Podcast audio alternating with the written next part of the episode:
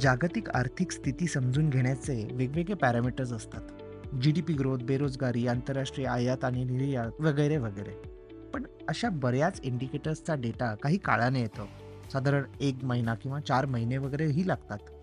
जर आपल्याला लगेचच रिअल टाईम काही एनालिसिस करायचं असेल, तर असे काही इंडिकेटर्सना ॲनलाईज करावं लागतं, ज्याचा डेटा डेली किंवा फार फार तर वीकली रिलीज केला जातो. आणि किमती या सर्वात मोठा इन्फॉर्मेशन सोर्स असतो.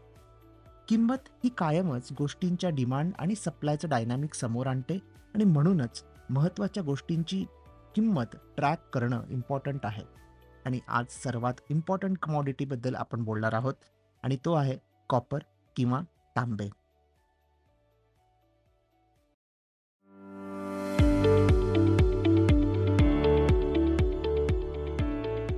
This podcast is a labour of love. हा पॉडकास्ट मला प्रोड्यूस करायला जेवढी मजा येते, तेवढंच आय होप तुम्हालाही ऐकून याचा उपयोग झाला असेल. तर आता तुम्ही या पॉडकास्ट प्रोडक्शनमध्ये माझी साथ देऊ शकता. शो नोट्समध्ये दिलेल्या एका लिंकवर जाऊन तुम्ही माझी एक कॉफी स्पॉन्सर करू शकता किंवा एक अख्खा heavy lunch. Keep listening and sharing this podcast. Thank you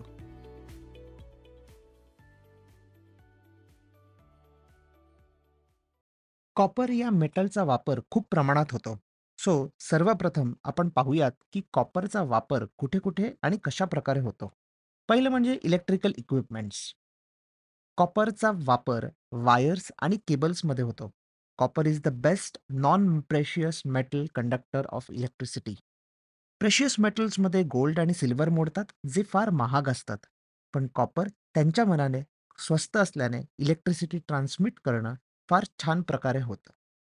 याच्या फिजिक्स आणि केमिस्ट्रीमध्ये मी पडणार नाहीये, कारण मला ह्याबद्दल फारसं माहिती नाहीये. पण आय थिंक बेसिक्स आपल्या सगळ्यांना थोडंफार प्रमाणात शाळेत शिकवलेलं आहे.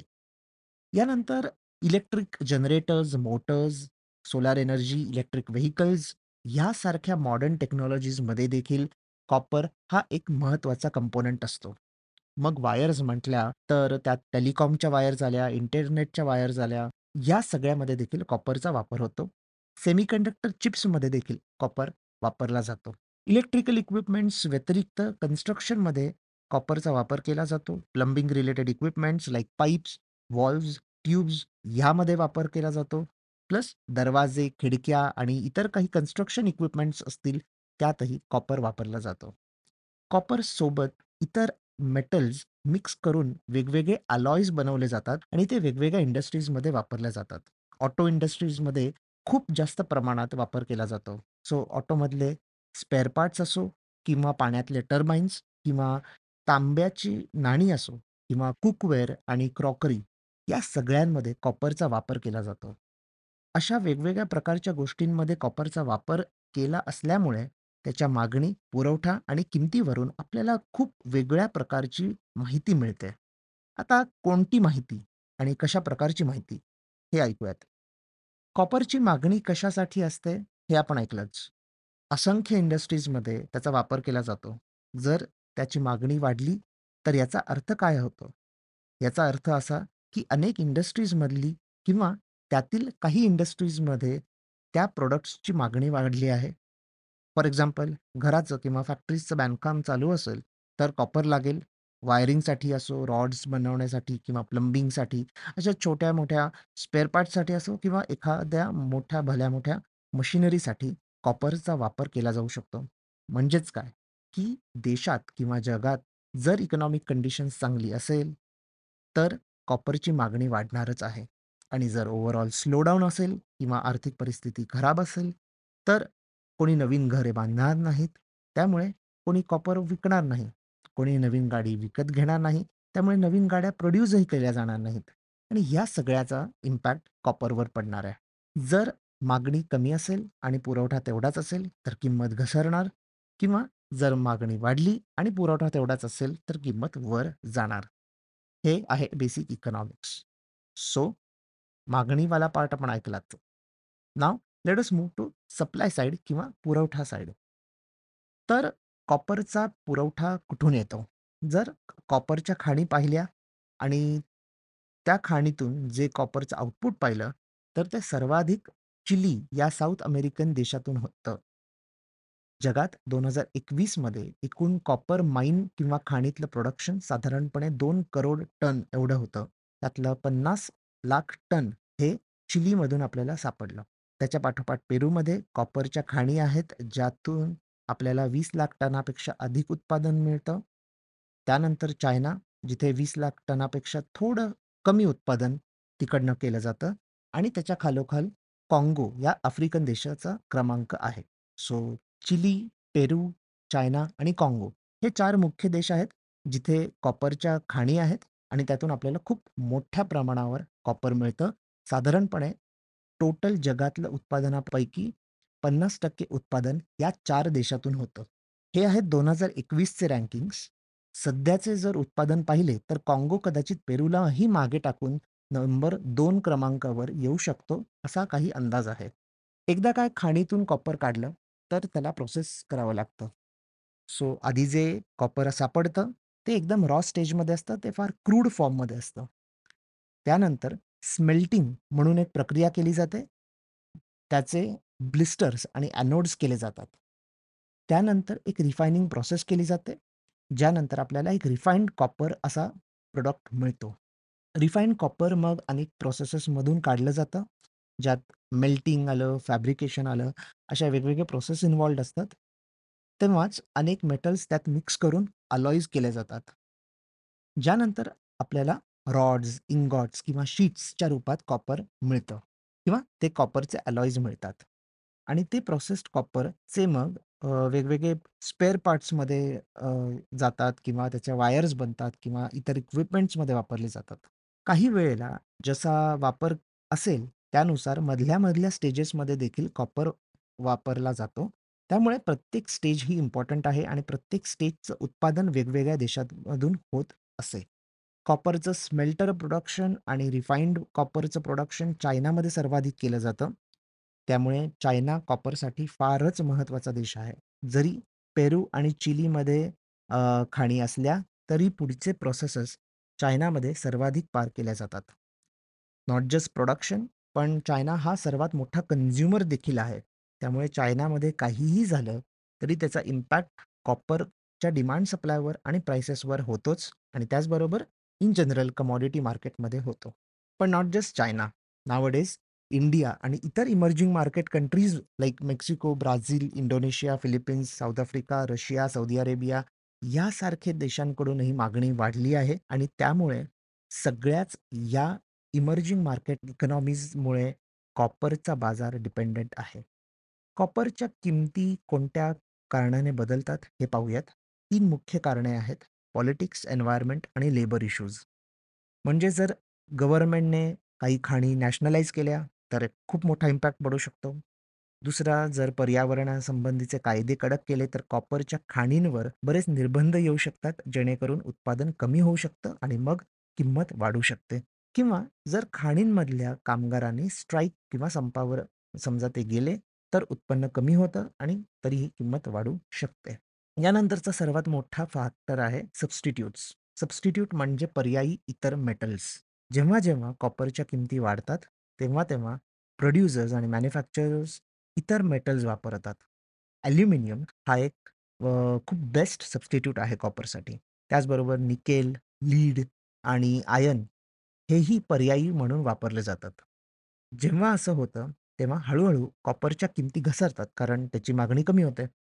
आणि मग किंमत कमी झाल्याने पुन्हा एकदा कॉपरची डिमांड वाढते, कारण आता किंमत कमी झाली आहे, तर ऑटोमॅटिकली आपल्याला कॉपरने क्वालिटी प्रॉडक्ट्स बनवणं स्वस्त पडेल आणि चांगलं पडेल, अशा ह्याच्यामधून कॉपरची मागणी तेव्हा पुन्हा वाढते आणि मग पुन्हा एकदा प्राईस स्टेबिलाईज होते. हे असं चक्र थोडंफार चालूच राहतं, जेव्हा-जेव्हा अशा प्रकारचे व्हॉलॅटिलिटी येते प्राइसेसमध्ये. सो आता बऱ्यापैकी बॅकग्राऊंड क्लिअर झालेली आहे. सो आता करंट सिनारिओ काय आहे हे ऐकूयात. रशिया-युक्रेन युद्धानंतर आणि साधारण कोविडही त्याच वेळेला संपल्यानंतर किंमती वाढल्या. कारण त्यावेळेला दोन गोष्टी झालेल्या. एक म्हणजे की कोविड नाही आहे तर ऑटोमॅटिकली इकॉनॉमीज ओपन झाल्या आणि त्यामुळे आर्थिक स्थिती सुधारेल अशी एक आशा होती. आणि दुसरी गोष्ट म्हणजे चायना. चायनामध्ये खूप जास्त चांगल्या प्रकारची रिकव्हरी, इकॉनॉमिक रिकव्हरी आपल्याला दिसेल, असा एक अंदाज होता. त्यामुळे त्यावेळेला अनेक मेटल्सच्या किमती वाढल्या. कारण अपेक्षा अशी होती, की से फॉर एक्झाम्पल घरांचं बांधकाम वाढेल, इंडस्ट्रियल प्रोडक्शन वाढेल, त्यामुळे कॉपरची मागणी वाढेल आणि त्याच्या किमतीही वाढतील. सो इन जनरल मेटल्समध्ये एक अपसायकल आली होती. म्हणजे काय, की किमती भरपूर वेगाने वर जात होत्या. पण त्यात एक मोठा प्रॉब्लेम झाला, तो म्हणजे महागाई. आपल्याकडे एवढा प्रॉब्लेम आत्ता-आत्ता होतोय, पण आधी एवढा आपल्याकडे नव्हता. ॲडव्हान्स कंट्रीज म्हणजे यूएस, यूके, जर्मनी अशा टाईपच्या कंट्रीजमध्ये महागाई हा फार एक मोठा विषय बनला आणि त्यामुळे तिथल्या तिथल्या सेंट्रल बँक्सने इंटरेस्ट रेट्स वाढवले. आता इंटरेस्ट रेट्स आणि महागाईचा संबंध काय आहे, हे आपण बऱ्याचदा या पॉडकास्टमध्ये डिस्कस केलेलं आहे. सो तुम्ही जर फर्स्ट टाईम लिस्नर्स असाल, तर काही एपिसोड्सच्या लिंक्स मी शो नोट्समध्ये देईन. तर त्या नक्की ऐका. सो इंटरेस्ट रेट्स वाढले आणि ते पण एकदम लगेच वाढले आणि खूप जास्त प्रमाणात वाढल्यामुळे बिझनेस कॉन्फिडन्स खचला आणि जनरल मागणीवरही परिणाम झाला. आता प्रगत देशांमध्ये रिसेशन येईल की काय? अशी एक चिंता सगळीकडे आहे. आणि किमतींचं कसं आहे ना, ही किंमत करंट सिच्युएशन सांगतेच, पण त्यात फ्युचर एक्स्पेक्टेशनही आपल्याला कळतं. त्यामुळे आत्ता सध्या कॉपरच्या किमती घसरल्या आहेत. मागच्या वर्षी मार्चमध्ये $10,700 पर टन हा कॉपरचा रेट होता एक्सचेंजवर आणि आता साधारणपणे $8,000 पर टन एवढी ही किंमत झालेली आहे. त्याचं मेन कारण चायनाची इकॉनॉमिक रिकव्हरी अपेक्षेपेक्षा कमी गतीने झाली. हे एक खूप महत्त्वाचं कारण आहे आणि दुसरं कारण तर ऑब्व्हियसली रिसेशनची रिलेटेड फिअर्स आणि जे चिंता असते ती तर आहेच. पण त्याचबरोबर अजून एक गोष्ट झाली ते म्हणजे फायनान्शियल इन्व्हेस्टर्सने कमॉडिटीजना डिच केलं. म्हणजे काय केलं, की फायनान्शियल इन्व्हेस्टर्सना या अनसर्टन्टीच्या काळामध्ये काही सेफ इन्व्हेस्टमेंट्स हवे होते. तर safest of the safest investments म्हणजे गोल्ड आहे, जे आपल्याला सगळ्यांना माहिती आहे. त्यामुळे लोकांनी काय केलं, की त्यांचे इन्व्हेस्टमेंट्स विकले आणि गोल्डमध्ये कन्व्हर्ट केले. गोल्ड नंतर अजून एक सेफर ॲसेट म्हणजे कॅश, की कशातही इन्व्हेस्ट न करता कॅश आपल्याकडे साठवून ठेवणं, हे त्यांनी स्वीकारलं. सो अशा प्रकारे कमॉडिटीज एस्पेशली कॉपरसारख्या मेटल्समध्ये पुढे इन्व्हेस्टमेंट झाली नाही आणि म्हणून कॉपरची किंमत घसरली. पण नुसतीच डिमांड कमी झाल्याने कॉपरची किंमत कमी झाली आहे का? तर नाही. त्यामध्ये सप्लाय फॅक्टर देखील आहे. म्हणजेच पुरवठा देखील वाढलेला आहे. जेव्हा पुरवठा वाढतो आणि इन दिस केस मागणी पण कमी झालेली आहे, तर याचा काय इम्पॅक्ट होऊ शकतो? बेसिकली खूप जास्त कॉपर बाजारात आहे आणि त्याची मागणी कमी आहे. सो ऑटोमॅटिकली किंमत घसरल्या. पेरू आणि इंडोनेशियामध्ये काही अडचणी आल्या होत्या काही वेळापूर्वी. तर त्या आता अडचणी नाही आहेत. आणि ह्या आनंदाच्या ह्याच्यामध्ये प्रोडक्शन खूप जास्त झालं आणि त्यामुळे किंमत आता घसरली आहे. पुढे जाऊन इलेक्ट्रिक व्हेकल्सचं प्रमाण वाढणार आहे आणि त्यामुळे कॉपरची मागणी वाढणार आहे. पण शॉर्ट टर्ममध्ये काय होईल, हे लगेच सांगता येणार नाही. पण मीडियम आणि लाँग टर्म म्हणजेच 3 ते 5 वर्ष किंवा त्याहीपेक्षा अधिक टाईम पिरियडमध्ये आपण जर या मार्केटचं सिनारिओ पाहिला, तर कॉपरची डिमांड वाढणार आहे, हे निश्चितच. पण किंमत कितीने वाढणार आहे किंवा कमी होणार आहे, हे त्या-त्या वेळेच्या जिओपॉलिटिकल, लेबर, पॉलिटिकल परिस्थितींवर जास्त अवलंबून असेल आणि बेसिकली तेव्हाच आपल्याला समजेल, की या सगळ्याचा प्राईसवर काय इम्पॅक्ट होतोय. सध्या तरी प्राइसेस कमी होत आहेत आणि ही फार थोडीशी चिंताग्रस्त टाईप बातमी आहे. कारण बेसिकली इंडस्ट्रियल प्रोडक्शन हळूहळू कमी होत आहे आणि ॲडव्हान्स इकॉनॉमीजमध्ये जेव्हा कमी होतं, तेव्हा त्याचा फटका इंडियासारख्या इमर्जिंग इकॉनॉमीला बसतोच. होपफुली हे रिसेशन फार कमी काळ असेल आणि ह्याचा फटका भारतावर फारच कमी बसेल, असा एक अंदाज आहे. And let's be positive about all those things. So सध्या तरी मी तेच थांबतो. आय होप तुम्हालाही आवडलं असेल. थँक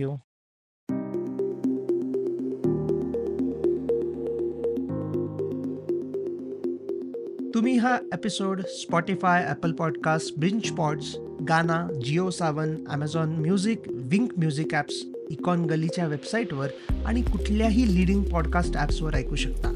मी दर सोमवारी नवीन एपिसोड घेऊन येतो. तुमचा फीडबॅक आणि सजेशन्स शो नोट्समध्ये दिलेल्या माझ्या ब्लॉग लिंकड किंवा ट्विटर अकाउंट्सवरून मला नक्की कळवा see you in the next week